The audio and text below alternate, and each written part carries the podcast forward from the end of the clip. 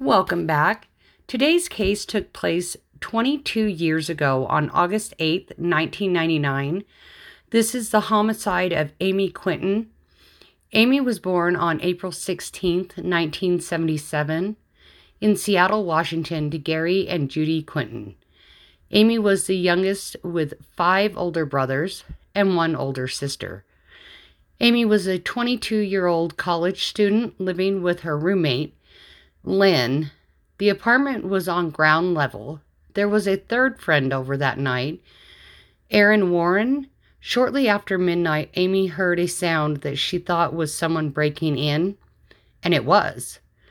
Amy was the one to call 911. She provided the address of the condo and let them know what was going on when the intruder found her and forced her to get off the phone.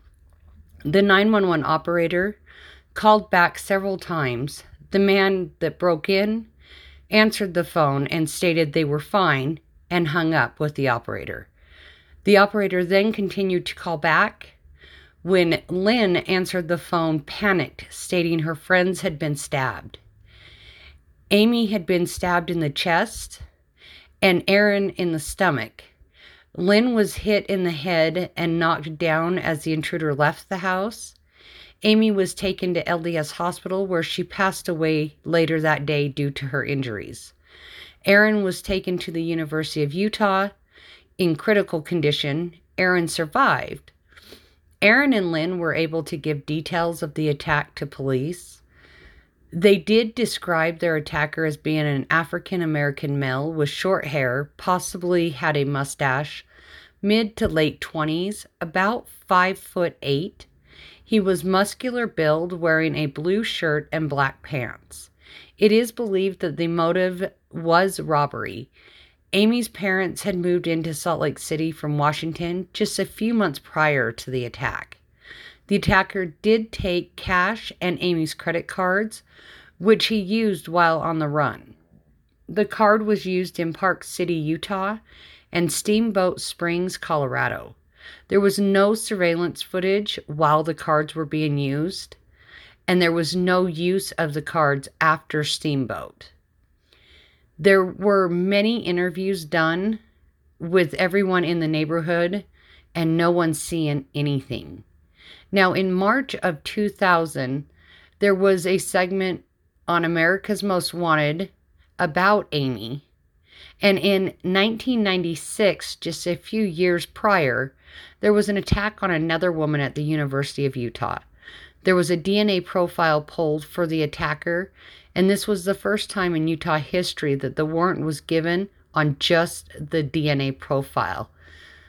Two years later, the DNA was connected to another crime in another state, leading police to Illinois for a 35 year old Donald Young, where he had been dubbed the garbage bag murderer because three sex workers were murdered and placed in trash bags. The key witness in that case was murdered, was not related to Young, although it caused the case to be dropped against Young. In 2008, Young was charged with the murder of Amy Quinton, although no one knew the connection in the case allowing them to charge Young. During the process, Aaron was shown over a hundred photos to pick out for her attacker and was never able to identify him up until they went to court when she stated Young was the murderer and the person that attacked her. Now, Aaron Young was given the chance to take a plea offer in Amy's murder, which he turned down. Young's attorney stated that he had made aware that the DNA did not match from the scene of the crime to his client. This caused the judge to drop all charges with prejudice, allowing charges to be brought against him in the future if new evidence was presented. This made it so that the police were back to square one, having to find new leads and suspects in this case. Now, 22 years later, there are still no answers in this case. Lynn, Aaron, and Amy's family and friends deserve closure in this case.